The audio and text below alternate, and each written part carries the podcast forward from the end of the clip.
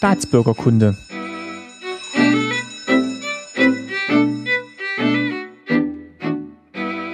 Folge 36, schönen guten Tag. Mein Name ist Martin Fischer und ich freue mich, dass ihr wieder zuhört bei Staatsbürgerkunde.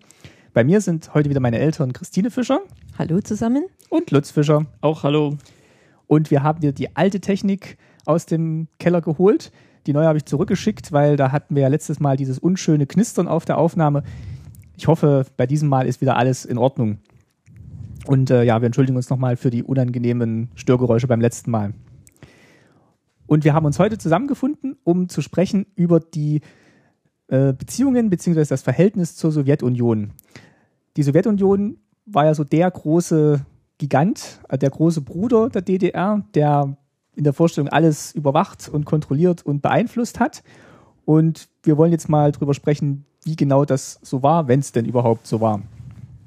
Ähm, geschichtlicher Hintergrund ist, denke ich, klar. Nach dem Zweiten Weltkrieg wurde Deutschland unter den vier Besatzungsmächten aufgeteilt und die DDR kam, oder beziehungsweise das Gebiet der damals noch nicht DDR kam zur Sowjetunion.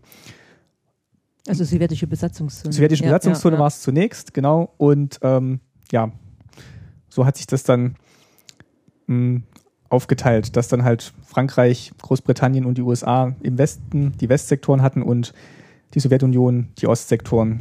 Und das hat sich dann so verfestigt und ich glaube, ähm, man kann schon sagen, dass auch die kulturellen Einflüsse, beziehungsweise noch nicht mal abgesehen ähm, vom politischen System, sondern auch wirklich kulturelle Einflüsse in den einzelnen Zonen auch stark von den Besatzungsmächten beeinflusst waren.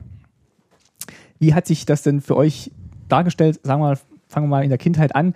Wann habt ihr denn so mitbekommen, dass die Sowjetunion, dass es ein besonderes Verhältnis zur Sowjetunion gibt im Gegensatz zu anderen Ländern?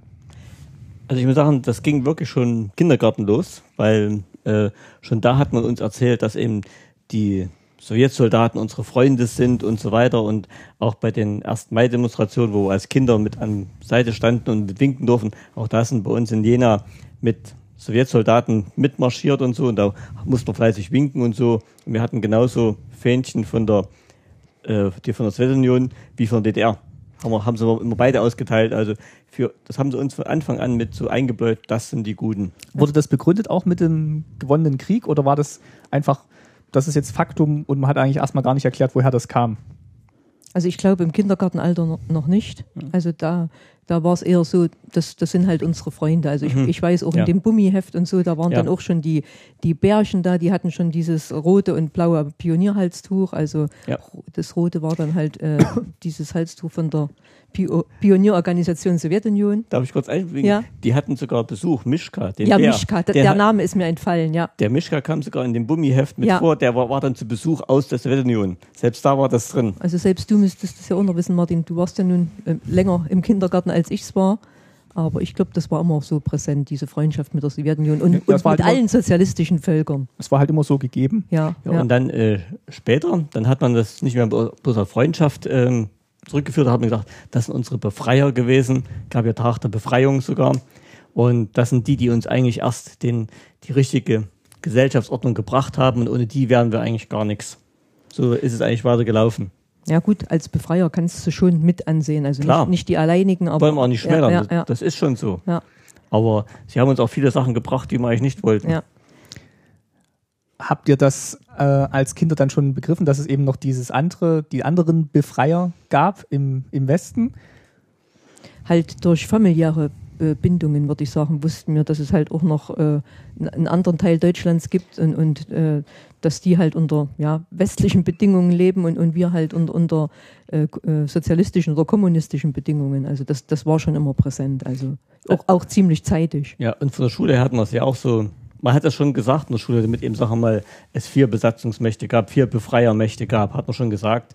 Aber dann immer mit dem Unterton, ja, und dann hat man eben drüben im Westen die alten Verhältnisse wiederhergestellt und hat damit quasi den Kriegsverbrechern dann wieder den Weg geebnet. So ungefähr hat man immer den Tenor gemacht. Und wir sind jetzt hier einen ganz anderen Weg gegangen. Wir gehen jetzt wirklich den fortschrittlichen, den friedliebenden Weg. Und so wurde es dann auch in der Presse und in den Medien dargestellt. Überall. Also mal abgesehen davon, dass die Berichterstattung in der Presse und in den Medien ja immer sehr positiv war. Also egal auf welches kommunistische Land bezogen, aber ich denke mal auch speziell auf das, was aus Russland kam oder aus der Sowjetunion nochmal besonders. Das war immer gut, ja, ja, wirklich. Also ob das wirtschaftlich war oder, oder äh, ja, ob das, ähm, sag's mal, Bücher oder so waren. Also es waren halt unsere großen Vorbilder und, und das hat man uns halt natürlich auch, äh, sei es mit Schulliteratur oder so, immer na, hm. nach, ja. nahegebracht. Ja. Aber ich muss sagen, wirklich so ganz am Anfang, ähm, du hast wirklich das auch so für bare Münze genommen. Wie gesagt, ich war ja auf so einer Sprachschule für Russisch, also für, für Sprachen eigentlich. Ich habe ab der dritten Klasse Russisch gehabt. Und ich weiß ganz genau, ich habe mich richtig gefreut. Das war dann was ganz Tolles für uns war. Sowjetunion, eigentlich die große weite Welt. Haben Sie auch, hast du auch auf der Landkarte gesehen, da war fast ein Drittel war Sowjetunion, so ungefähr. Alles andere war dann nebenbei.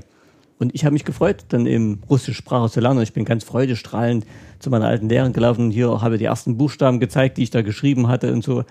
Und man hat es wirklich gesagt, äh, auch gedacht, jawohl, das sind wirklich gute Menschen, gute Freunde, die haben, die haben uns gerettet damals. Also Vorbilder im besten ja. Sinn.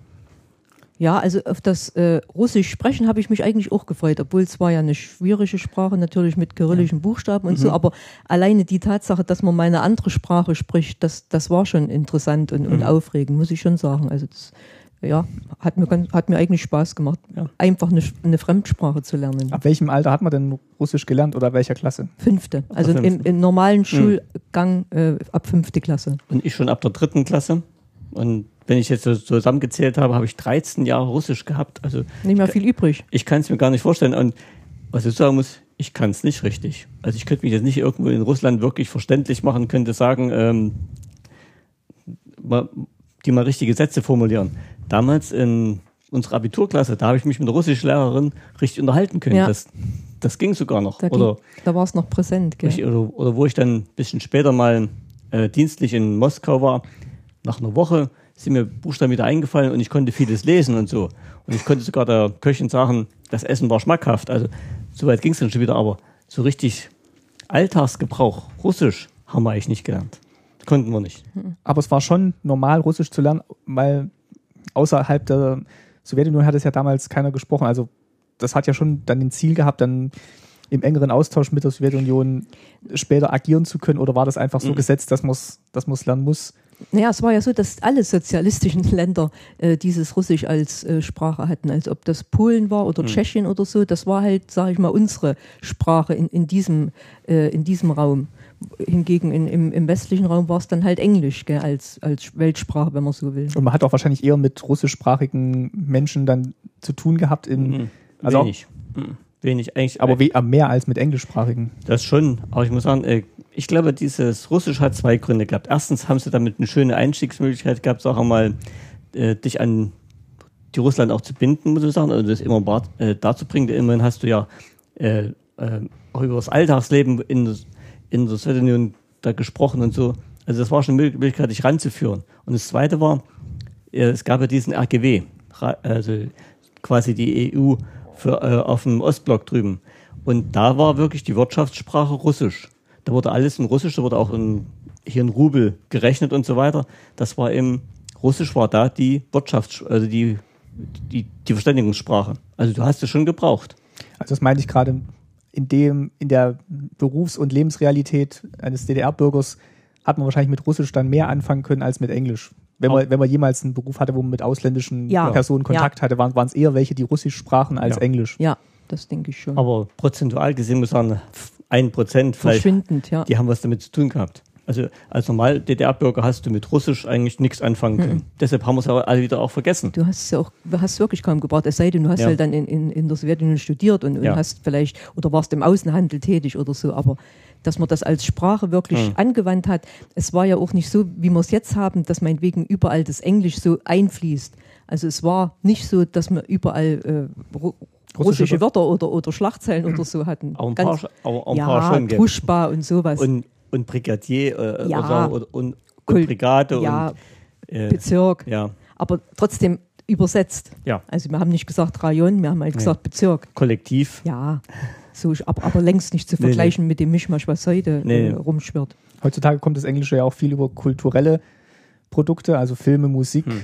War das beim Russischen ähnlich? Hat man da Literatur, ja. russische Musik gehört? Nee, russische Musik nicht. Also nur im, im, im, im Russischunterricht ja. hat man ein paar russische Volkslieder oder so gelernt. Ja, aber also, wo es dann eher noch war, war russische Literatur, also im mhm. Deutschunterricht, zum Beispiel die Mutter von ja. Gorki und, und also das hat einen großen Raum Scholochow, äh, ein Menschenschicksal, da, da hat es mhm. wieder ähm, Einzug gehalten, aber also äh, Musik würde nee. ich jetzt gar und nicht Filme, was ich sagen auch, ja. also gerade wenn du Fernsehen geguckt hast, also da waren viele russische Filme. Kriegs, oft, oft über den Zweiten Weltkrieg so, gell? Ja, so, aber, mhm. aber, auch Komödien und so. Mhm. Denke ich, die rettet sich wer kann und sowas, also haben sie gebracht. Also, aber synchronisiert.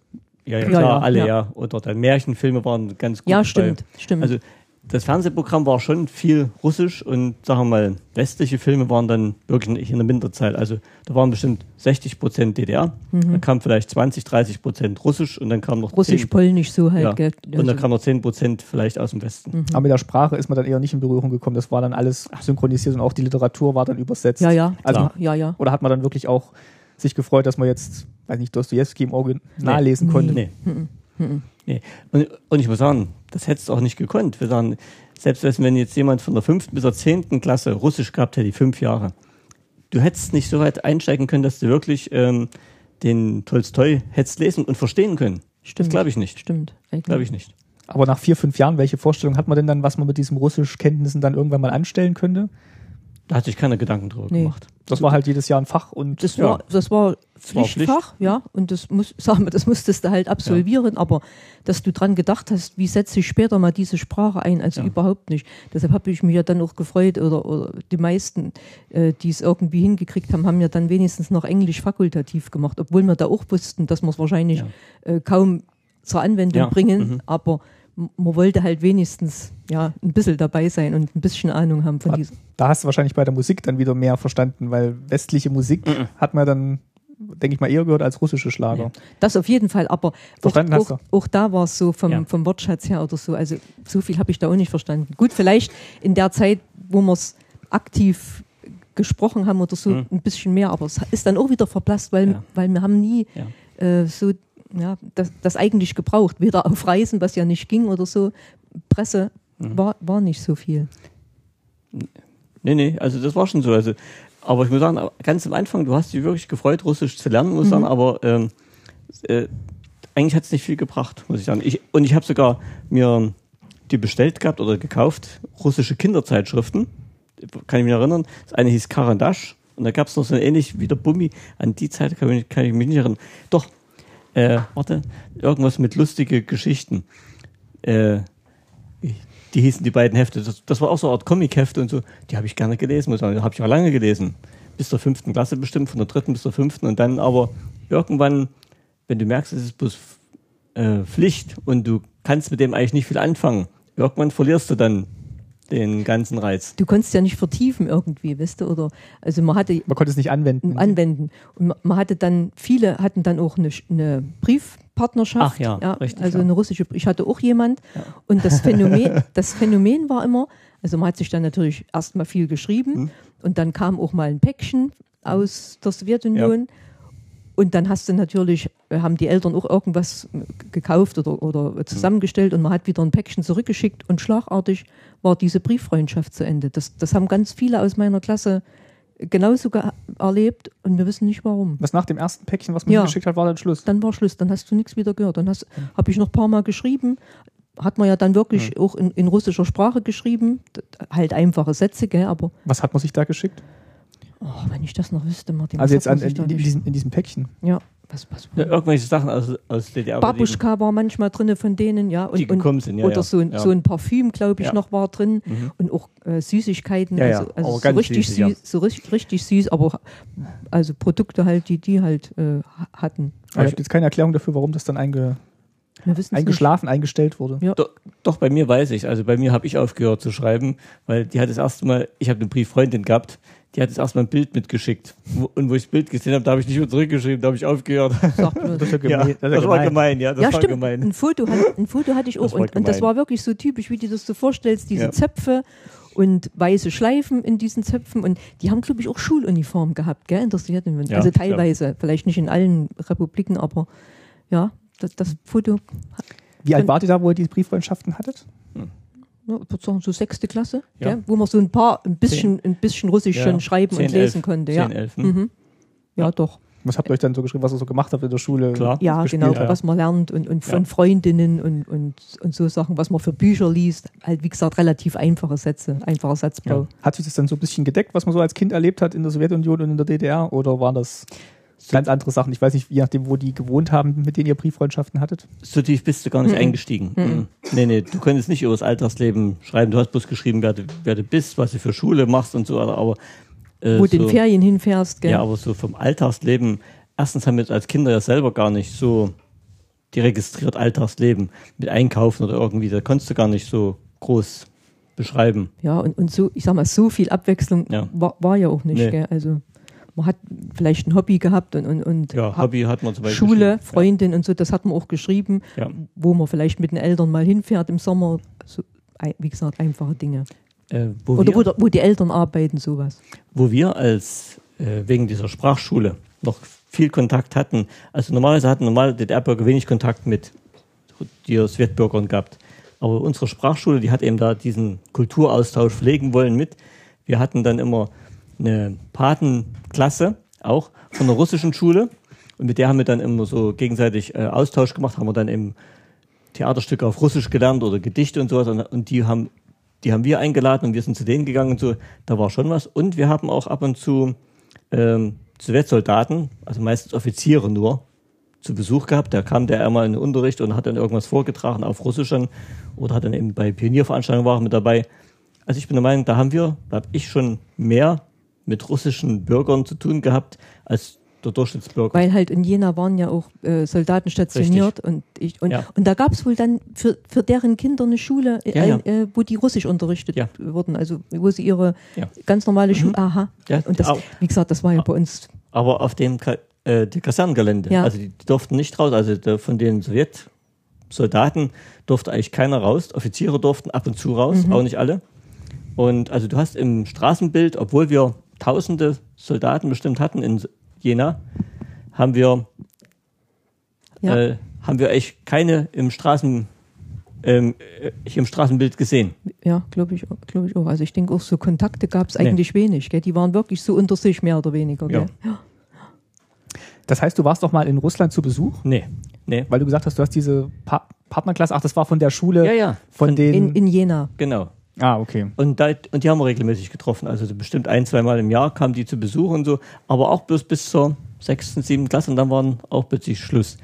Ich weiß nicht, ob sich irgendwas geändert hat in den Beziehungen, keine Ahnung. Auf jeden Fall war, war dann plötzlich Schluss. Wie war denn das eigentlich, wenn du sagst hier äh, Schulklassen, also dass auch deren Kinder damit waren, sind die dann zum Studieren wieder zurück nach Moskau oder, oder äh, nach, ja. nach Russland? Oder? Ja, klar, ja, denke schon. Oder hast du in der Uni nee, irgendwelche eben, gesehen? Das, das wundert hm. mich gerade. Du hast mehr Kubaner gesehen und mehr Polen gesehen, aber die russische Bürger haben ja. wir eigentlich kaum gehabt. Ja, und das aber auch nicht viel. Auch nicht viel, nee, nee, mhm. einzelne. Also man, mhm. hat wirklich, man hat wirklich wenig Kontakt eigentlich mit Ausländern gehabt. Richtig. Gell? Also es war vielleicht Berlin oder so mehr, äh, also Ostberlin, aber bei uns so Jena, also die Provinz, da war nicht so viel. Und in späteren Jahren hattet ihr dann auch keine Brieffreundschaft mehr, nichts, weil das wäre nee. jetzt mal in Zeiten nee. vor dem Internet so der einzige Kontakt gewesen, wirklich von anderen, die jetzt weiter weg waren, zu erfahren. Also Brieffreundschaft gibt es ja heute, heute, gar nicht mehr, weil alles durchs Internet, ja. denke mal, ersetzt ist, aber, aber da, hatte ich dann auch gar nicht eigentlich interessiert. Als ja. Kind schon noch eher. Richtig. Da war das halt aufregend und so, so ein ja. Luftbrief und so.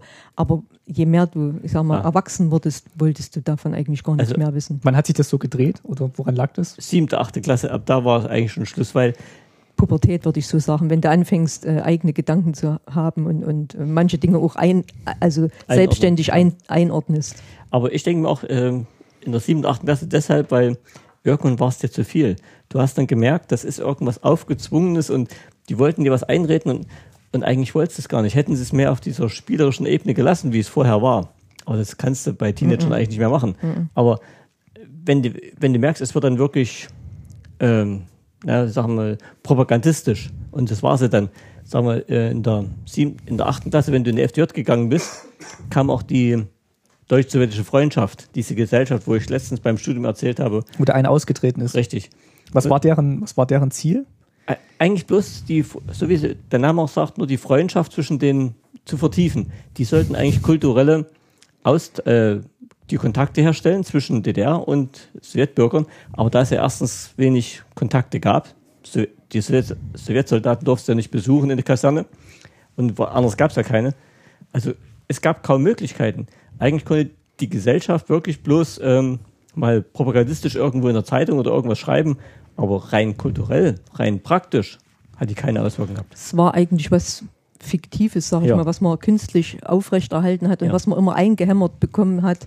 Ja, wie es heute auch mit manchen Dingen ist, das ist halt gut für uns. Also man muss es einfach so sagen, es ist so. Es, es wurde immer gesagt, das ist das Beste und an denen müssen wir uns orientieren und ja, das hat halt manchmal Parallelen auch mit, mit solchen Dingen Aber heute. Ich muss noch ganz kurz einfügen, weil in, nachdem wir letztens das Gespräch hatten über deutsch-deutsche Freundschaft, ich habe mich jetzt mit einer Schul, äh, mit einer Schülerin unterhalten, wo ich Lehrer war, und die hat mich daran erinnert, und es stimmt, möchte ich wenigstens mal äh, sagen, dass es wirklich so war. Ich habe damals die überredet, dass sie das drei das hat, äh, das hat sie erzählt beim letzten Mal, dass du die überredet hast. Das, das ach, ach, das habe ich schon gesagt. Okay. Ich wollte nicht sagen, also nicht, dass ich dann irgendwo sagen, aber es war so deutsch-deutsche Freundschaft musstest du machen, das wurde von dir erwartet und wenn du es nicht gemacht hast, hieß es gleich, du bist kein Freund mhm. der Sowjetunion, damit bist du gegen deinen Klassenfreund und damit bist du ein Klassenfeind. So ungefähr. Diesen Bogen haben die ganz schnell rausgehabt. Ja, ja. Also wie gesagt, und naja. ich will das jetzt nicht ausführen, aber in manchen Dingen kommt es mir halt auch so vor. Also wenn du nicht mit allen gut Freund bist oder, oder das, das möchtest, dann wirst du auch irgendwo gleich ja. äh, negativ beurteilt. Und, ja. ja. Gut, es kann sein, dass es überall gleich funktioniert. Mhm. Aber wie gesagt, damals hat man so in der 8. Klasse angefangen und gesagt, okay, eigentlich will ich das gar nicht. Ja, ich sag mal, im, im Westen gab es ja mhm. damals auch Widerstand gegen NATO-Doppelbeschluss und ähm, da war dann auch nicht mehr alles so toll, was aus den USA kam ja, oder ja. die, die Blockpolitik dann von USA und Warschauer Pakt.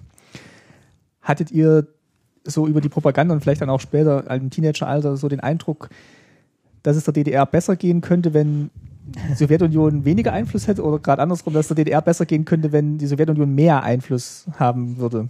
Also es ging ja nicht nur darum, wie der Einfluss war, es ging ja auch darum, dass äh, die DDR und eigentlich alle anderen sozialistischen Länder unheimlich viel äh, abgeben mussten an die Sowjetunion. Also dass wir produziert ja. haben für eigentlich dieses große und an Erdstoff, äh, an, an äh, Rohstoffen, Rohstoffen reiches Land, so, die, mhm. die Sowjetunion äh, abgeben mussten und produzieren mussten. Und, ja. und Woher da, wusstet ihr das, dass das so war? Naja, das hast du teilweise durch die Westpresse oder, oder äh, also mhm. eher Fernsehen gehört. Und ja, ich weiß nicht, wo wusste man das her? Das war halt so ein ungeschriebenes nee, es gab auch Sachen mal. Gerüchte. Ja, es gab auch in den Nachrichten so, du hast dann ja. äh, bisschen was rauslesen können. Zum Beispiel, wenn du irgendwo gelesen hast, dass wieder so und so viel Tonnen Getreide nach Russland exportiert wurde, da hast du dich gefragt, wieso die Getreide nach Russland? Das war die Kornkammer Europas mal Russland. Und plötzlich liefern wir als kleine DDR denen das Getreide. Es müsste umgekehrt sein. Ja, oder Schiffe oder so, das ja. ging ja auch alles. Schiffsbau ja. war ja, glaube ich, ganz viel äh, nach Russland. Also. Da gab es ja diese schönen Witze, gell, wo sich dann so drei unterhalten, was sie so liefern und der DDR-Bau gesagt dann, ja, und wir liefern, äh, wir haben fünf Schiffe mit Getreide geliefert und was habt ihr dafür gekriegt, fragt dann der andere, sagt er, äh, wir waren froh, dass wir die Schiffe wieder gekriegt haben, hat der andere dann gesagt. Also solche Witze wurden dann erzählt, aber das wusstest du wirklich, dass wir vieles ausliefern und damit die Wirtschaft von denen eigentlich mit stützen. Ja, ja. Mhm. Also hattet ihr dann schon den Eindruck, dass es vielleicht auch euch persönlich hätte besser gehen können, wenn da nicht so starke um. Zwangswirtschaftsbeziehungen e-, existiert hätten? Ja, was war denn das Wiedergutmachen oder wie soll man das nennen? Es war, es war einfach so, gell? Ja, es, war, das, es war einfach äh, die Kriegsschuld oder, oder irgend. Ach, die nicht mal vielleicht, sondern ganz einfach die. Ja, später dann wahrscheinlich nicht mehr. Die konnten bestimmen, wie es gemacht wurde. Und uh, unsere die Politiker waren ja so bloß Marionetten von denen, die haben bloß so das gemacht, was sie was die in Russland da gesagt haben. Die mussten ja bei allen fragen, ob sie es machen dürfen. Beziehungsweise wurden dann zurückgepfiffen, wenn sie sich ein bisschen Richtig. zu weit vorausgewagt hatten. Also äh, ich denke schon, dass es uns hätte besser gehen können. Aber wie gesagt, dadurch, dass wir das ganze System mit aufgedrückt gekriegt haben von Russland, was ja bei denen auch nicht lief, deshalb haben sie ja kein Getreide mehr gehabt. Äh, und, Stimmt, ja, und deshalb ist ja unsere Wirtschaft genauso in Mitleidenschaft die gezogen wurden, die konnten ja gar nicht richtig produzieren, weil es gar nicht keine Wirtschaft war. Also es war, es war schon eine aufgezwungene Freundschaft. Ja. Also man hat das wirklich ja. ja. aufgezwungen bekommen. Und deshalb bin ich auch sehr kritisch so aufgezwungenen Sachen. Also man, man kann es eigentlich den Leuten nicht verordnen, so, so, Dinge. Und was zum Beispiel auch ausgeblendet wurde, was damals in diesen Filmen, wo sich gerade unsere Mütter, unsere Väter zum Beispiel gebracht haben, dass sagen wir die Russen, die eben die Befreier waren, auch viel Schlimmes angerichtet haben in Deutschland. Das durftest du aber als DDR-Bürger auf keinen Fall sagen. Ja. Äh, wenn du sowas gesagt hast, also dann bist du aber gleich ähm, angeprangert worden und dann hieß du Klassenfeinde und sonst irgendwas. Also das war mit eins das Schlimmste. Auch wenn es die Wahrheit war. Ja. Die Wahrheit durfst du so nicht sagen. Also ich hatte eine Kollegin, das, da kann, weißt, wo du das sagst, kann ich mich noch erinnern, die war nicht in der deutsch-sowjetischen Freundschaft und das hat man auch toleriert, weil die als junges Mädchen vergewaltigt wurde. Also ich meine, das, so, so, Dinge sind natürlich auf allen Seiten passiert, aber in deiner Klasse? In, in, in, der, im, im, in der Fabrik, also ja, in der Abteilung. Okay. Und das hat man dann wirklich akzeptiert, weil die hat gesagt, das, das kann ich nicht. Also das kann ich wirklich nicht. Naja, mhm. Also und da hast du mal einmal was erfahren, was, mhm. gell, was da passiert ist. Und ich muss sagen, äh, unsere Eltern oder so haben auch nicht viel drüber gesprochen. Also ja. gut, als wir, als wir älter waren, dann schon, dann schon, aber nicht als Kinder. Da haben ja. die uns sowas ja. einfach nicht erzählt. War auch gut so, weil als Kind plauderst du ja doch manchmal ein bisschen was aus und das wäre einfach nicht gut gewesen. Wenn du dann erzählst, was du von deinen Eltern ja. schlecht ist über ähm, den, das, du wärst den als, großen Freund erfahren. Genau, du wärst ins, in Konflikt gekommen ja. als Kind. Und dann fand ich es eigentlich im Nachhinein ganz gut, dass sie uns das nicht so gut erzählt auch. haben. Ja, fand ich auch nicht gut, weil äh, wenn du die Filme angeguckt hast, in, in den Filmen waren ja immer die Sowjetsoldaten immer die großen Helden und die großen Befreier und, du hast wirklich am Ende das auch glauben können, so ungefähr. Ja, also es gab kein schlechtes Bild davon. Mhm, mh. Also nee. und dir das vorzustellen, dass die sowas machen, das wäre dir überhaupt nicht in den Sinn gekommen. Mhm. Aber dadurch hast du eben so ein einseitiges Bild gekriegt und ich finde eben auch nicht, äh, dass, es, dass es gut war, dass die Eltern eben nicht gesagt haben, weil wir sind einseitig damit äh, belastet worden ja, nicht ein, ich, ich würde es nicht als Belastung. Ich würde eher sagen, wir haben dadurch, sind nicht in Konflikt gekommen, weißt ja. du, dass du nun. Klar. Und später, später hast ja, haben sie es ja dann erzählt oder, oder haben dann auch gesagt, da ist, da ist viel Schlimmes passiert oder so, gell. Aber, aber ich glaube auch gerade, dass die Eltern vieles so äh, ausgeblendet haben, mhm. was wirklich schlecht war, ob das nun Sowjetsoldaten waren, ob das nun die Wirtschaft war oder sonst irgendwas. Äh, deshalb bin ich ja, sagen wir mal, bis wirklich zum Abitur war ich wirklich überzeugt, dass DDR eigentlich das beste System der ganzen Welt ist, so ungefähr. Gleich nach Sowjetunion. Ich war wirklich überzeugt davon. Ähm, hätte ich mal ein bisschen mehr erfahren, dass, sagen wir mal, auch dies und jenes schlecht ist, wo man hätte sagen können, äh, das muss anders ge hier gemacht werden und das und da wären mir vielleicht schon ein bisschen Augen aufgegangen, muss ich sagen. Nee, ganz so war es bei uns nicht. Also. Nee, bei dir nicht. Mhm. Das stimmt, deine Familie war anders. Bei mir war das so. In meiner Familie war es wirklich so, dass eben hieß, ähm, ja, darüber wurde nicht gesprochen. Die haben nicht gut geredet, mhm. die so nicht, aber was eben nicht gut war, wurde als auch mal einfach ausgeblendet. Nicht, ja, mhm. die, die nicht erwähnt. Mein Vater hat ein bisschen später ein bisschen kritischer gesprochen, aber am Anfang war das auch für ihn ganz normal.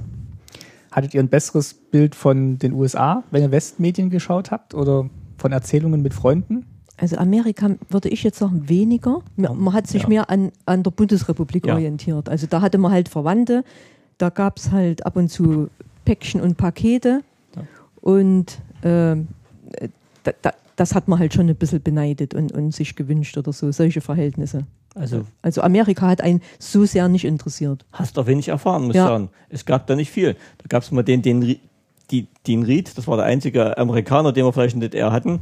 Aber sonst hast du eigentlich von Amerika nicht viel gehört. Nachrichten, natürlich dann immer mit diesen die Raketen und mit, die, mit dem Vietnamkrieg und so weiter da hast du schon erfahren, aber immer nur diesen Böse. Aber da hast du eigentlich weggehört, weil das, die haben sowieso das Gleiche erzählt. Ich muss auch sagen, für Politik hat man sich ja als junger Mensch nicht so sehr interessiert. Also da ging es wirklich um andere Dinge, wie es halt heute auch ist bei jungen Menschen, für was die sich interessieren. Und ja, die Länder, wo wir hin durften, ja. das war alles gleich dass du da Geschichtliches groß erfahren hättest oder so, hm. das wussten wir ja alles gar ja. nicht. Was in den Ländern, ich sag mal, vor dem Zweiten Weltkrieg, wie die regiert waren, wie die, was es da für Kriege miteinander gab und so weiter. Das, das haben wir ja alles gar nicht gewusst. War im Geschichtsunterricht kein Thema. Nicht nee. so, nee, nee, nicht so. Mm -mm. Die zum Beispiel Polen, dass das, sagen ja. wir mal, auch unter Russland zu leiden hatte, noch vor dem ganzen Weltkriegen und so. Das hast du nicht erfahren. Mm du hast nicht gewusst, dass sagen wir mal, die Polen schon immer weißt äh, Teile weggenommen gekriegt haben von Russland und so weiter an. Oder immer gespalten ja. waren oder, oder fremd regiert. Immer Spielball. Ja, ja. immer Spielball, ja. Und dass halt deshalb die Polen auf die Russen nicht gut zu sprechen waren, das hast du nicht erfahren. Oder das dass die Ostpolen vertrieben wurden durch die Russen und, ja. und dann dadurch natürlich die Polen wieder die Deutschen vertrieben haben. Das haben wir alles nicht gewusst. Nee. Das klingt jetzt zwar dumm, aber ja. es, war so. Das haben wir teilweise erst in Filmen oder so ja. nach der Wende gesehen, ja, was richtig. da wirklich abge abgelaufen ist und diese genau. ganzen Verträge und Versailler Vertrag und, und, und. Das, wir haben es nicht so gewusst. Und die ganze, ähm, die Geschichtsunterricht, den wir hatten, auch, auch Staatsbürgerkundeunterricht, da wurden wirklich bloß die Sachen rausgewählt, die eigentlich gepasst haben. Auch das haben über Sowjetunion und über die Brudervölker und so, wurde bloß das rausgesucht, was eben, sag mal, ins Schema gepasst hat. Man hat auch nicht drüber nachgedacht, dass natürlich in dem äh, so Union der sozialistischen Sowjetrepubliken, was da alles reingepresst wurde, dass die ja praktisch, dass das eigenständige Länder waren und, und die äh, nach dem Zweiten Weltkrieg praktisch auch zu so einem Gefüge zusammengepresst wurden. Davon hatten wir gar, also wenig also, Vorstellung. Du hast, du hast gehört Aserbaidschan und das und das, aber dass die eine ganz andere Kultur hatten, dass die äh, vom, vom Glauben her ganz anders, hast, also ich jetzt mal ganz ehrlich, vom Islam haben wir doch kaum was gewusst. Also du wusstest, es, es gibt es gibt diese Richtung, aber was? Ja, gut, aber Kirche, sagen wir, oder hm. Glauben hat ja in den ganzen sozialistischen Ländern eigentlich kaum eine Rolle gespielt. Davon hast du sowieso nicht erfahren. Ja, nee, ich wollte bloß damit sagen, jetzt erst kannst du einordnen, was das für ein zusammengepresstes Gefüge ja. war. Ah, doch, nee, kann ich nicht sagen. Also hm? über, über, Russland haben wir viel erfahren müssen und gerade in unserem Russischunterricht, da haben sie erzählt, da gibt es eben äh, das Volk und das Volk. Und ja. Das haben wir schon erfahren. Und Aber das war dann wahrscheinlich eher so, dass die sich vertragen und, und Klar, alle gute alle, Freunde. Alle lieb haben, ja. Die waren alle gute Freunde. Ja, ja, ja. ja, ja. Und auch die Mongolen waren die besten Freunde ja, von. Das, das weil, oder ja. Balkan. Ja. Da, das hieß halt Jugoslawien. Ja. Aber was da, was da alles zusammengepresst wurde und, und Ja. dass die sich wahrscheinlich wahrscheinlich. ge gewaltsam zusammen. Ge Ja, ja, und ich sag mal, und, und dann haben wir ja alle erfahren müssen, dass es nicht gut ist, Ja. Äh, irgendwie künstlich was zusammenzuhalten. Ja, Also, und so war es genauso. Also, Mhm. als wieder Druck weg war ja, von außen, ja, dann, dann zerfällt sowas. ja, wenn es keine Diktatur mehr Weil ist. Ja. diese Liebe kannst du wir nicht verordnen, sondern wenn die, wenn die nicht von selber Ja. kommt und wenn sagen wir, nicht die, Freu äh, die Völker wirklich zusammengehören wollen, dann kannst du machen, was du willst. Das wird keine, keine, kein Zusammenhalt werden. Nee. Wir waren jetzt auch mal im Urlaub in Bulgarien damals und in Ja. äh, Tschechoslowakei, wie es damals noch hieß. Ja. Ja. Ähm, vielleicht können wir noch mal kurz, wir hatten es, glaube ich, in der Urlaubsfolge schon angesprochen, wie uns da die Leute gegenüber begegnet sind. Oder den, den Deutschen vielleicht jetzt noch nicht mal euch direkt oder uns direkt. Bei Gab- Bulgarien muss ich sagen, da war da ich damals schon froh, wo wir wieder zurück konnten. Ja, gut, also man hat schon gemerkt, dass das ein armes Land war. Aber sie waren nett und freundlich. Das Ja. das lag Weil- wahrscheinlich an Lönn, war eher vom Urlaub her, oder? Ja. Wie meinst Der du? Urlaub war jetzt nicht so toll, aber das hat jetzt weniger mit den Leuten Ja. zu tun, die dort in dem Land waren. Nee, Nee, mit das- den Leuten nicht, das Das stimmt. hat mit Jugendtourist zu tun, dass im Jugendtourist nicht Geld hatte und wir hatten kein Geld, konnten uns eigentlich nichts kaufen. Die hatten gute Geschäfte, also die waren gefüllter als bei uns in der DDR, die Geschäfte. ja, die hatten Dinge, die, die hatten Aber- wir zum Beispiel nicht. Ja, das Aber ich stimmt. muss sagen, uns als DDR-Bürger haben sie schon gut aufgenommen, egal wo du warst. Außer in Prag, wo uns mal, wo, wo wir zwei so alten Damen mal in der Gaststätte saßen, haben uns Deutsch unterhalten und da saßen zwei so äh, Tschechen, uns gegenüber zwei alte Frauen und haben auch gefragt, wo wir denn herkommen. Sagen wir, wir kommen DDR, wo sie die DDR gehört haben. Erst haben sie gedacht, vielleicht Bundesrepublik, wo sie DDR gehört haben. Da war das Gespräch. Schade, beendet. haben sie dann gesagt, schade. Aber Ja. das kannst du natürlich jetzt im Nachhinein auch alles anders zuordnen, gell? Wenn, wenn du weißt, wo Böhmen mal war und, Ja, und so weiter. okay. Also. Aber das Thema heißt ja eigentlich, ja, die, Ja, Sowjetunion. Und ich muss sagen, in allen Bruderländern, so wie, wie, wie sie sich hier da genannt haben, war eigentlich, sagen wir mal, dieses Verhältnis zur Sowjetunion das gleiche.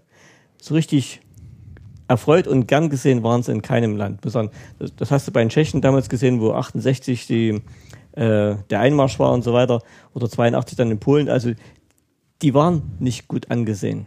Die waren, das waren eben, sagen wir, aufgezwungene Freunde, es waren nicht deine Freunde, das waren eher wie, doch wie Besatzer, würde ich sagen. Es war wieder eine Unterdrückung, Ja. klar. Es war wieder von oben verordnet. Und Das war bei deshalb, allen Völkern so. deshalb ja, bin ich da sehr kritisch solchen Sachen gegenüber. Man kann von oben nicht alles verordnen. Also jedes Volk denkt nun mal ein bisschen anders und tickt ein bisschen anders. Und wir müssen da, glaube ich, auch ganz sehr in Europa aufpassen, dass wir, dass wir die einzelnen Länder nicht überfordern mit dieser aufgezwungenen äh, Freundschaft und, und was weiß ich und Hilfe und, und, und. Also Die Bürger untereinander verstehen sich wahrscheinlich dann Richtig. noch besser, als Ja. jetzt die Staaten gleich ähm, sind von der, der, der Historie und Ja. dem, dem Wirtschaftssystem Ja. und dem, dem kulturellen Aspekten. Ich glaube, die Bürger untereinander, also da gab es ja auch vor der Europäischen Union selten Ja. Probleme, wenn man nach Italien gefahren ist und nach Spanien, hat man sich ja auch verstanden. Und, besser ja. wahrscheinlich. Also, Ja. also viele, äh, man, Und jetzt man liest das auch in der Presse. Und ich finde es halt schlecht, wenn man sich jetzt dadurch vereint fühlt, dass alle auf Brüssel sauer sind. Ja. Das ist eigentlich eine schlechte Grundlage Ja. für so eine Gemeinschaft. Aber es wird äh, leider so ge na, wie soll ich jetzt das sagen? Oder wenn die Länder dann so gegeneinander ausgespielt werden. Jetzt Ja. müssen alle sauer auf Griechenland Ja. sein, weil sie angeblich die große Gemeinschaft zerstört haben, aber sind dann vielleicht auch in diesem ganzen Konglomerat ein bisschen aufgerieben worden. Aber, Mhm. aber ich muss sagen, generell, es ist bei allen diesen Zusammenschlüssen oder so, Mhm. diese aufgesungenen Sachen so, die Bürger, die sind nicht sauer, sag mal, auf diese Auf die Gemeinschaft selber, sondern sind, die, sind auf, die sind sauer auf die Nutznießer dieser Gemeinschaft. Und die Nutznießer dieser Gemeinschaft sind eigentlich, sag mal, die da herrschen. Die, die, in, Poli die in Brüssel sitzen, das sind die äh, Nu- Nutznießer dieser ganzen Geschichte. Die machen da Regeln und Gesetze, die kein Mensch braucht.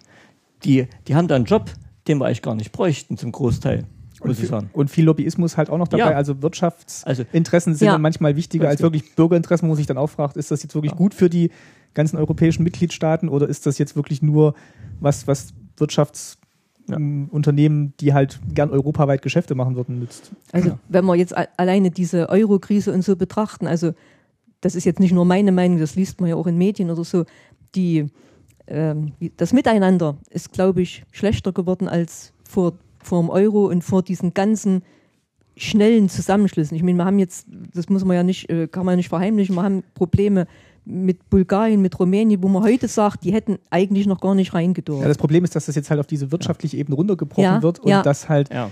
ähm, dass das jetzt halt immer so gegeneinander aufgespielt wird, oh, die machen jetzt die Europäische Union kaputt und deswegen sind jetzt automatisch alles sauer, weil sie denken, dadurch wird jetzt das eigene Geld irgendwie entwertet.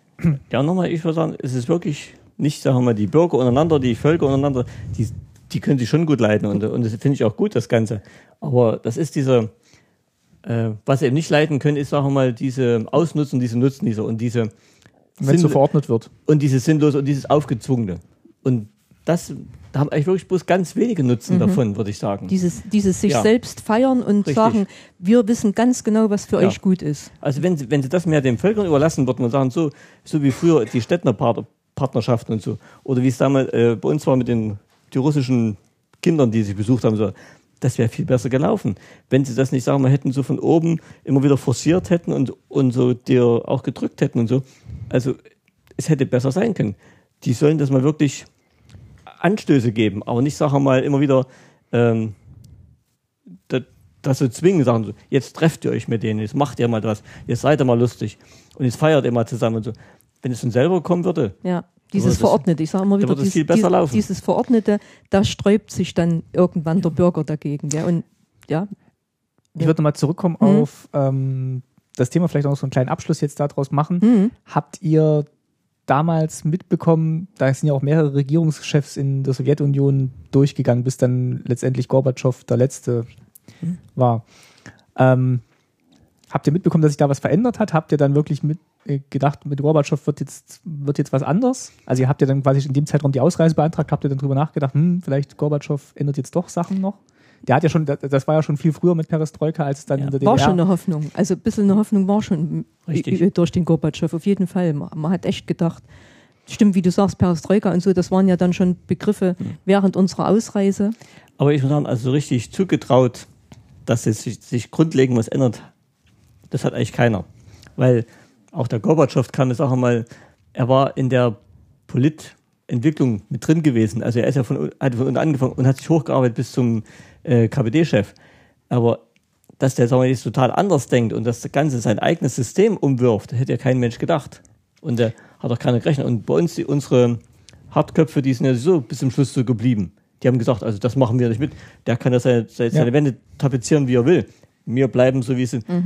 Und da haben alle gedacht, na, auch da wechseln die ab und da guckt man so einer, na gut, der ist ein bisschen aus der Reihe getanzt, aber das wird schon wieder. Der macht mal ein paar kleine Erleichterungen. Mhm. das habe ich jetzt auch in den Büchern von Stefan Wolle gelesen, dass halt wirklich die DDR sehr strikt auf dem ursprünglich kommunistischen Kurs blieb und dann eigentlich fast auch zur Opposition gegen die Ja.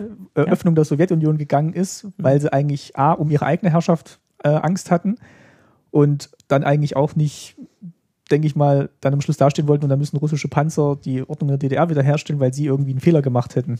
Aber weil du, sagen wir, die, äh, die Regierungschefs der Sowjetunion angesprochen hast, zum Beispiel von Stalin, haben wir im Unterricht eigentlich nichts erfahren. Nichts Da war das schon nicht mehr. da Da war war das schon schon durch. Ja. Nicht mehr. Da Mhm. war es dann schon verordnet, dass der eigentlich jetzt nicht mehr so auftauchen soll. Richtig. Ja, ich glaube, wenn du es ganz genau überlegst, wir haben nicht mal richtig gewusst, dass der so jahrelang von 23 bis, äh, bis, bis, Ein, nach, bis nach dem Krieg, oder was? 51, Ja. ja. dass der da dir Chef war. Das hast du gar nicht mitgekriegt. Du hast gedacht, na gut, Stalin gab es auch mal, aber der war mal kurz dran. Und im Großen und Ganzen war also, dass der jetzt sagen wir, so 30 Jahre lang da das Ganze dir bestimmt hat, das haben wir gar nicht gewusst. Also ein bisschen er erwähnt, gemacht hat. ein bisschen erwähnt worden, Ja. konnten sie ja nicht anders, Potsdamer Abkommen und so, da Wollte saß gerade nun mal sagen, Stalin mit am Tisch. Muss man ja. Ja, aber Ja, äh, da, was, was der getan hat, ich meine, das hätten wir, haben wir nie erfahren, was da wirklich los war. Das wussten, wie gesagt, vielleicht unsere Eltern, aber aber auch die nicht. Ich, ne, auch nicht so. ich glaube, das ist gar nicht publik geworden, was da so gelaufen ist. Und die, überall wurde das, hier das gute Bild vom Sowjetbürger ge, hier gezeichnet, dass es auch solche Auswüchse gab. Das hast du nicht gewusst. Es gab ja nie Tiefschläge, also weder in der Wirtschaft noch in der Landwirtschaft. Es, es war ja immer alles gut. Gell? Und, Also, und, und auch von den Dissidenten, von Solzhenitsyn und von den Kulaks und so, da haben wir in der DDR eigentlich Nee. die nichts erfahren. also das, das haben wir wirklich nur. Aus dem Westen haben wir, hast du was gehört, aber du konntest es dir nicht richtig vorstellen, weil du hast zu wenig Informationen dazu gehabt. Und solche Leute wie Brezhnev und Khrushchev, die ja dann auch so ein bisschen speziell waren, also gerade hier UNO, UNO-Rede und wurde das in der DDR-Presse irgendwie thematisiert oder hat man das Man eher- hat schon drüber geschrieben, ab- man hat schon drüber geschrieben, aber aber war das dann so, ah, jetzt hat er endlich mal dem Westen gezeigt, also Ja, gut. wir, wir selber nicht. Ja, aber zum Beispiel, wir mussten ja auch Referate machen, dann, dann an der Uni und so weiter. Und da hast du dann auch in der, in, in der Tageszeitung die riesen Reden drin gehabt von Brezhnev und von den ganzen äh, Leuten. Und die musstest du durchlesen, musstest da eben anstreichen, aber da ging es ja nur um Losungen, um Phrasen und so weiter. Also du hast, da- du hast genau gewusst, was eben jetzt, sagen wir, deine Lehrer oder so hören wollen und hast eben die Sachen rausgesucht. Und dieselben Sachen wurden ja im Fernsehen mit propagiert. Also du hast genau gewusst, was du aus der Rede dir rauszunehmen hast. Also Also im- Unterricht wurden dann schon solche Reden Ja, und so, äh, genau. äh, behandelt, auf jeden Fall. Gell. Aber man hat, also wir haben uns dann schon eher im Westfernsehen angehört, wie das Ganze zu deuten war oder so. Also, da, also als wir dann älter waren, sage ich mal. Hm. Und damals war, war ja noch kalter Krieg, sage ich mal, und, und dann war man ja auch nicht so zimperlich mit Formulierungen, so wie man heute alles, äh, jeden Satz überlegt, wie, wie formuliert man denn so. Also das war ja damals in 70er, 80er Jahren, war ja noch kalter Krieg und dann hat man eben auch gesagt, was, was da wirklich läuft. Gell. gut. Ich habe eigentlich jetzt gerade keine Fragen mehr zum Verhältnis der Sowjetunion. Fällt euch noch was ein? Also sowas wie Märchenfilme hat man eigentlich schon in unserer Fernsehfolge mal erwähnt, die eigentlich sehr schön waren, die russischen Märchenfilme. Ja. Auch, ähm, sagen wir mal so, Kinderliteratur. Ähm, hier das Katzenhaus und ähm, also Marschak und das Tierhäuschen, das waren halt Sachen, die, mit denen kam man wahrscheinlich eher in Berührung, wenn man halt im sowjetischen Kulturkreis dann so ein bisschen näher stand. Also kenne jetzt im Westen nicht so viel, obwohl das eigentlich immer noch ja, zeitlos und unpolitisch schöne Kindergeschichten sind. Also ich muss sagen, viele Sachen, auch als Kinder, das haben sie uns schon schmackhaft machen können. Zum Beispiel war jahrelang ein Lieblingsbuch von mir, Timo und sein Trupp. Und ich fand das ganz toll, wenn man da so Heldentaten so ganz geheim für andere die vollbringt und so. Und ich habe auch sowas gemacht und so. Aber äh, das fand ich schon toll und das konnten sie dir als Romantik dir schon gut verkaufen. Also jetzt, wenn wir darüber sprechen, ist es eigentlich schade oder bedauerlich, dass man die russischen Klassiker nicht behandelt hat. Man hat halt so Gegenwartsliteratur behandelt. Das hätte ich jetzt eher erwartet, dass Ja. das dann wirklich, nee, also Krieg und Frieden oder, oder 13 so. Jahren da mal. Mhm, nee, das haben wir leider nicht gemacht. Also, Wie der Stahl gehärtet wurde, haben wir ja, gelesen. und, und die Und Mutter, Scholochow so und- richtige Wälzer ja. und das, ja. Naja. Und ich sag mal, viele Science-Fiction-Literatur kommt ja auch aus Russland. Also das, das ist ja wirklich ein großes Thema, was jetzt auch wieder neu entdeckt wird, Ja. wo man, ähm, die man eigentlich dann vorher auch gar nicht kannte im, im Westen oder in den westlichen Ländern. Also ich kannte ja nur äh, russische Science Fiction und die war gut, muss ich sagen. Also die war wirklich, äh, wirklich gut. Von westlichen konnte ich nicht vergleichen. Beim, beim westlichen muss ich sagen, waren manchmal dann äh, Sachen dabei, äh, die waren schon zu fantasievoll. Während die äh, russischen, ja, zum Beispiel, ich, ich habe heute noch ein Buch, russisches Buch, das lese ich heute noch bestimmt jedes Jahr einmal, Menschen wie Götter. Das hat auch mal jemand bestellt, nachdem wir es in der Bücherfolge erwähnt hatten. Das hat Ja. tatsächlich jemand äh, Ehrlich? über unseren Amazon-Account aber ich, oder aber, jemand nach Amazon-Link bestellt. also ich muss es so sagen, natürlich wird da drin eine Sache mal auch der Kommunismus verherrlicht und so. Aber wenn man das ganze kommunistische Zeug weg äh, raus ausblendet, da ist das ein tolles Buch und eine tolle ähm, die Fiktion, wie die Gesellschaft früher äh, dir später mal sein kann. Also ich finde das nicht schlecht. Auch diese Urfin-Bücher und so, diese Märchenbücher, oh ja. die, die waren auch sehr beliebt. Also die waren knapp, wie alles bei uns so ein mhm. bisschen, aber in, in der Stadtbibliothek konntest du halt ausleihen. Da wo der erste Band noch ein Plagiat eigentlich vom Zauber von Ost war, sich dann aber weiterentwickelt hat zu eigenen fantastischen Geschichten ja. basierend auf diesen Figuren. Wir hatten ja eigentlich fast alle von den Büchern. Von den, und die fand ich toll. Finde ich ganz toll. Und gerade im in Amerika war dann vielleicht zu der Zeit eher Bradbury noch ein Science-Fiction-Autor oder mhm. fantastischer Autor und in, ich glaube in, in, Russland, Sowjetunion gab es dann schon auch noch mehr, die auch heute noch Klassiker eigentlich auf dem Genre sind. Ich muss da jetzt nochmal sagen, weil du das vor uns auch so gesagt hast, also ich glaube, der ganz normale Russe oder Sowjetbürger oder was du da sagen willst, der hat genauso versucht, sein Leben irgendwie ja. zu meistern, wie, wie wir es alle tun. Gell? So, und, und nur das von oben, sag ich mal, dieser, ja, diese Politik oder so, die hat dann so ein sage ich mal, ich will nicht sagen Feindbild, aber dass man gesagt hat, oh, die schon wieder ja. oder so. Gell? Aber äh, vielleicht war es auch so, du hast ja vorhin gesagt, da wurde dann Korn hingeliefert und Getreide. Vielleicht ging es denen tatsächlich auch schlechter als in DDR-Bürgern, weil auf die DDR haben halt alle geguckt, weil die halt direkt an der Grenze zum mhm. Kapitalismus ja, waren. Ja, und da wollten genau. wir es jetzt, ich möchte jetzt nicht wissen, wie es den anderen Sowjetrepubliken gegangen ist ja. im Vergleich. Ja. Da ging es, also irgendwann hat Honecker mal gesagt, die DDR wäre es äh, Schaufenster. Ja, das Schaufenster und das fünft wirtschaftlich stärkste, fünft wirtschaftlich stärkste Land. Ich weiß nicht, ob er damit recht gehabt hat. wahrscheinlich nicht. Aber man hat schon geguckt, wahrscheinlich, dass es der DDR im Vergleich besser ging, damit man eben an der Nahtstelle der zwei Blöcke da nicht so, so eine hohe Diskrepanz hat. Wir haben ja auch natürlich die Hilfe aus der BRD gehabt, gell? also die Unterstützung, denke ich mal. Aber was mich oft gewundert hat, gerade wenn wir Urlaub gemacht haben in Tschechei, auch in Bulgarien und so, die Läden kamen uns westlicher vor als in der DDR. Es gab ja mal eine kurze Zeit in der Tschechoslowakei, wo sie sich so ein bisschen geöffnet hatten, ja. wo dann auch Musik mal da war. Oder ja. Jugoslawien. Oder Jugoslawien. Ja. ja. Was dann aber auch, auch Polen, ja. Und wo sich dann wirklich mancher DDR-Bürger gewundert hat, wie ja. offen es eigentlich in so einem Sowjetstaat gehen, zugehen ja. kann. Also gerade in, in Tschechien, wir waren ja mal im Urlaub mit, mit äh, Nachbarn, ehemaligen, mhm. da stand halt dann Nivea-Creme und so rum. Gell? Ja. Das war für uns äh, ganz, ganz toll. Das, das gab es halt in der DDR absolut nicht. Oder denkt man in Bulgarien, dieser eine Laden, wo es so Badartikel gab, ja. was die da für Fliesen hatten. Ja. Die, wir haben in der DDR Glasfliesen an die, in die Bäder dran gekriegt, weil es keine richtigen Fliesen gab. Und die hatten da Auswahl an Fliesen oder das Bad, wo wir da untergebracht Mit Muster und so. Wir waren ja im Bad, die waren bis oben gefliest, die ganze Decke. Bei uns, weil in zwei Meter Höhe hörten die Fliesen auf, mhm. so ungefähr. Also es waren ja so Gegensätze ja. irgendwo. Aber, aber das heißt, hast du wieder ganz arme Leute gesehen, ja. die da wirklich mit den äh, Handwachen ja. rumgezogen sind. Und hast auch gedacht, oder Bettler oder so, ja. hast du schon gesehen. Ich möchte auch nicht wissen, wie es dann im tiefsten Sibirien ausgesehen nee. hat. Also da nee. war dann wahrscheinlich das ja. große Brudervolk dann auch nicht so ganz präsent hast mit, halt, mit, all deinen Errungenschaften. Hast es halt nicht erfahren, gell? Also ja. hast es halt wirklich nur über, über Westsender erfahren Und oder so. Ich sage, Urlaub in Russland haben auch wenige gemacht. Du konntest auch Urlaub machen über Jugendtourist oder über die ganz normal die Reisebüros, aber ich kenne eigentlich wenige, die es wirklich gemacht haben. Es gab dann immer so Auszeichnungsreisen, glaube ich, gerade nach ja. Sochi, also Schwarzes ja. Meer und so. Das waren dann so, wenn du Aktivist der Arbeit warst ja. oder so, äh, und, und dann dieses Pionierlager, ja. äh, Artec oder wie ja. das hieß, das war so ein Schüleraustausch mhm. im, Sommer. Aber gut, da warst du auch im Lager, da warst du abgeschirmt von, von den ganzen. Und ich glaube, das war auch echt finanziell, war schon auch teuer, wäre mhm. sehr teuer gewesen mhm. für uns. Ich glaube, damit haben wir das Thema mal so ein bisschen eingekreist. Vielleicht auch äh, ganz gut eingekreist. Aus unseren Erinnerungen, sage ich mal. Gell? Jetzt würde ich gerne noch kurz aus einer E-Mail was vorlesen, die uns erreicht hat zum Thema kleiner Grenzverkehr. Da hat äh, mir auch ein Hörer einen, eine längere E-Mail geschickt und er hat, war nämlich auch im kleinen Grenzverkehr tätig, also ist da auch äh, zwischen Ost und West gependelt und ich würde jetzt mal einen, einen Absatz äh, vorlesen. Mm, über Jahre hatte ich ständig eine Genehmigung in der Tasche, um spontan fahren zu können, also in den Osten in dem Fall.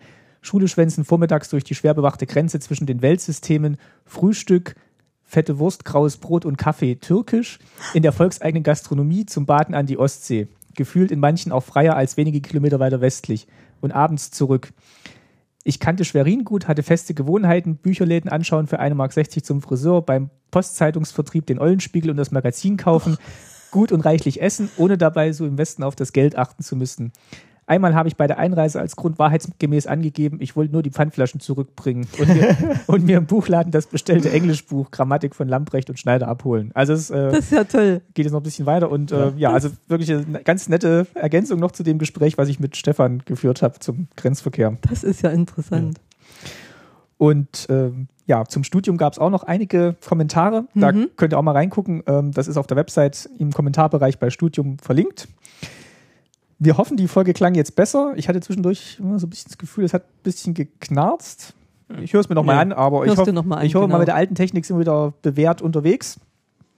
Ähm, ja, wir bedanken uns wie immer fürs viele Weiterempfehlen und gerade auch in letzter Zeit für die vielen Flatterklicks. Also gerade in den letzten zwei Wochen habe ich mich wirklich sehr, sehr gefreut. Da kamen wirklich jede Menge Klicks zustande und gerade auch für alte Folgen oder aus unserer Sicht alte Folgen, die wirklich auch noch anscheinend immer noch gehört und äh, für gut befunden werden. Also Vielen Dank. Wir haben es gerade gesehen, also Folge 36 sind wir. Das ist schon ein ganz schönes Archiv, was wir da jetzt zusammen haben. Ja, ganz, ganz schön viel erforscht in der Zeit. Und unsere Erinnerung aufgefrischt. Ja, ja. Das ist ja der Vorteil für uns, dass wir uns wirklich an Sachen erinnern, die wir eigentlich schon vergessen hatten. Mhm. Also, und das finde ich immer ganz gut, dass man es eben doch nicht vergisst und sagt, okay. Vielleicht nicht, nicht ganz lückenlos, aber richtig. ja, so von, von dem, was man halt noch ja, im Kopf hat. Gerade wie heute wieder mit diesem Karandasch und so mit dieser Zeitschrift. Mhm Bisjoloje Kartinki hieß diese zweite Comic-Zeichnung. Ah, ich Bisjoloje lustige Zeichnungen. Moi. So hieß das Ding, richtig. Ich habe mich gerade nebenher gegoogelt und bei lustige Geschichten hat er nichts gefunden. Ah, lustige Zeichnungen. Ja, Bisjoloje Kartinki. Muss man schauen. Also,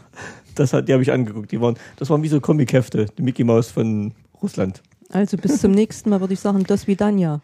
Genau. äh, eine Sache wollte ich noch kurz sagen. Äh, Im Mai ist ja wieder die Republika in Berlin. Da werde ich auch dieses Jahr wieder sein und ich bin gerade auch schon recherchieren, dass in der Zeit auch noch einige Interviews mit anderen Gästen entstehen. Ähm, also ich werde die Woche, wo ich in Berlin bin oder in der ich in Berlin sein werde, hoffentlich gut nutzen können. Und wenn ihr auch auf der Republika seid, dann würde ich mich freuen, wenn ihr euch vielleicht vorher mal meldet oder eben auch direkt vorbeikommt. Es wird da auch wieder eine Podcast-Arena geben, so wie ich es jetzt gehört habe. Und das Sendezentrum wird wieder dort sein und da werde ich bestimmt auch in der Nähe sein. Also wenn ihr vorhabt, zur Republika zu gehen, könnt ihr euch vielleicht schon mal äh, vornehmen oder einplanen, wenn ihr mal kurz Hallo sagen wollt. Ich werde auch da sein. Und dann Martin nimmt mal ein Bild mit. Ein weil, Bild? Ein Bild von uns, weil manche sagten, sie möchten mal sehen, wie wir Ja, aussehen. auf der Website ist, ist ja eins. Vielleicht können ja. wir ein aktuelles Bild machen, aber das würde ich, glaube ich, machen, wenn ich äh, nicht mehr ganz so verschnupft ja. bin. Ihr habt es vielleicht gehört. Ab und zu musste ich mal leise machen wegen des mhm. Hustens, mhm. aber ich hoffe, wir sind ganz gut durch die Folge gekommen. Äh, ja, vielen Dank, wie gesagt, fürs Zuhören und äh, Dos Vidania. Ja, das, danke fürs Zuhören. Bis zum nächsten Mal. Tschüss. Bis, tschüss. bis zum nächsten Mal. Tschüss.